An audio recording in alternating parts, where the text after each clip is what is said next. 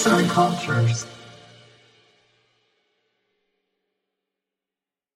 Merhaba sevgili dinleyenler. Geçen hafta sizlerle Aristoteles'in başyapıtı olan Metafizik kitabının girişine başladık. Bugün ise ikinci bölümünü işleyeceğiz.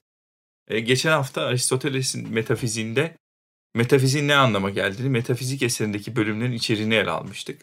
Daha sonrasında ise ilksel olanı incelemeye çalışıp bunları yalnızca var olanlar araştırabileceğini belirtmiştik. Ve son olarak ise bu var olanlardan Tanrı'nın sebep olduğu ontoteolojik yapı ve bu yapıya getirilen görüşleri karşılaştırdık. Bugün ise sizlerle töz nedir, gücüllük, edimsellik ve ontobiyolojik kavramları nelerdir ve ne anlama gelmektedir? Bunlardan bahsedeceğiz. Her felsefe podcastinde olduğu gibi gene Aristoteles'in bir sözüyle giriş yapalım isterseniz. Gerçeği sorgulamak bir yandan zordur, bir yandan kolay.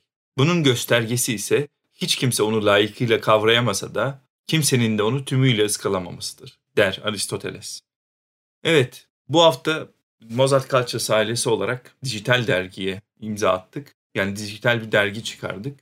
E, dergimizi Tropier'den ve diğer sosyal medya hesaplarınızda ulaşabilirsiniz. Hatta ilk sayıyı özel, ücretsiz bir dergi sizlere sunduk.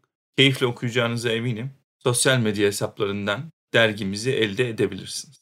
Reklam bölümünü geçtiğimize göre töz nedir? Bundan bahsedelim. Töz Aristoteles'in kategorilerinin ilk asıl yüklenicisidir. Diğer kategoriler olan incelik, nitelik, nicelik, görelik, mekan, zaman, durum, pozisyon, etki ve edilginin aksine töz, Descartes'in açıklamasıyla kendinden başka hiçbir şeyin varlığına ihtiyaç duymayan veya Spinoza'nın tanımıyla kendiliğinden ve kendisi için var olan olarak ifade edilebilir. Töze görünüşte olmayan veya algımızı veya deneyimlerimizin dışındaki ve kendinde olan şey de denilebilir. Örneğin bir niceliksel ifade olan uzunluk düşünülmek istenildiğinde herhangi bir destek olmadan kavranamaz. İşte buna töz denir. Bazı diğer filozoflar hatta tözle ilgili şöyle şeyler de söylemektedir antik Yunan'da. E, töz Tanrı'nın bir varlığıdır yani. Töz dediğimizde Tanrı'nın bir parçasını aslında ifade etmiş oluruz. Antik Yunan'da töz için böyle anlatımlar da vardır. Anlatımlar demeyeyim de tanımlamalar da vardır. Tözü geçtiğimize göre gücüllük, edimsellik ve ontobiyolojik kavramları nelerdir onlardan bahsedelim. Varlıkların en bariz biçimde cisimlerde olduğu görüşü hakim. Bu yüzden hayvanların, bitkilerin, bunların kısımlarının ve doğal cisimlerin varlık olduğunu söyleriz. Acaba hangisi bunlardan varlıktır yoksa başka varlıklar var mıdır? Aristoteles ise bir hayvanın tek tek parçalara eline alındığında bunları töz olamayacağını, yalnızca bir yığından ibaret olabileceğini belirtmiştir. Töz olamayan bu şeylerin gücüllük yani imkan olduğunu ve bir şeyin tözel olabilmesi için tözsel birliğe sahip olması gerektiğini söyler. Bu birliği ise yalnızca hayvan ve bitkilerin sahip olduğunu ifade eder. Bu tözsel birliğe sahip olanlar aynı ev yapma yeteneğine sahip olduğu halde ev yapmayan bir mimarla yeteneğini kullanarak evi inşa etmeye çalışan bir mimar arasındaki fark gibi artık gücüllük bakımından edimselliğe geçmiştirler. O elbette yaşama da sahip. Çünkü zihnin edimselliği yaşam, bu edimsellik ise Tanrı demek. Tanrı'nın kendiliğinden en iyi ve ebedi olan yaşamı edimsellik demektir. Öyleyse Tanrı'nın en iyi ve ebedi canlı olduğunu söylüyoruz. Öyle ki yaşam ve sürekli ebedi zaman Tanrı'ya ait. Tanrı zaten bu der. Bunların sonucunda eserde ontoteolojik yapıyla beraber iç içe geçmiş halde ontobiyolojik olmak üzere başka bir yapının daha olduğu ortaya çıkmıştır. Bu organik birliği olan yapının Tanrı'nın kendisi olduğunun söylenmesiyle Tanrı'nın görünüşte olan bu dünyadaki canlılığının kendisi olduğu, dolayısıyla panteizme benzer bir yapının var olduğu düşünülmektedir. Eserdeki diğer yapılar ve varlık. Bu başlık kitabın başka bir bölümünde yer almaktadır. Varlıkların yığın haldeki maddeden farklı oluşunun asıl nedeninin onların işrelliği olduğundan söz edilir. Sıradan bir taşın aksine evin önünde duran taştan bir ışığı veya yığın haldeki taş ve tuğlaların aksine onların işlevli hale geldiği bir evi örnek verilir. Bu sebeple ontoteoloji ve ontobiyolojiye tam olarak ontoteknolojik yapıda eklenecekken Aristoteles varlık gibi işlevlere sahip olan bu cisimlerin aslında var olmadıklarını ama aralarında bir benzerlik analog kurulduğunu eklemektedir. Sonrasında ise Aristoteles eta bölümünün devamında biri nokta ve ikiyi çizgi olarak düşünerek yine ev örneği üzerinden onto matematiksel bir yapıya daha göndermede bulunmaktadır.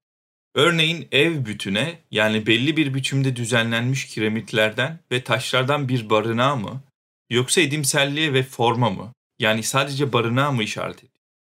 Çizgi uzunluk olarak ikililiğe mi yoksa ikiliye mi işaret ediyor? Ev birinci olarak imaj veya form olarak zihinde canlandırılabilen ve barınak anlamına gelen bir kavram iken ikinci olarak kiremitler ve taş ile meydana getirilmiş gerçek bir ev anlamında ifade edilen bir kavramdır. Çizgi birinci anlamıyla iki noktanın arasını birleştirerek elde ettiğimiz bir uzunluk olarak ifade edilebilir. İkinci olarak ise çizgi uzunluğundan muaf ve yalnız kendi başına bir kavram olduğunda zihnine canlandırılabilir mi?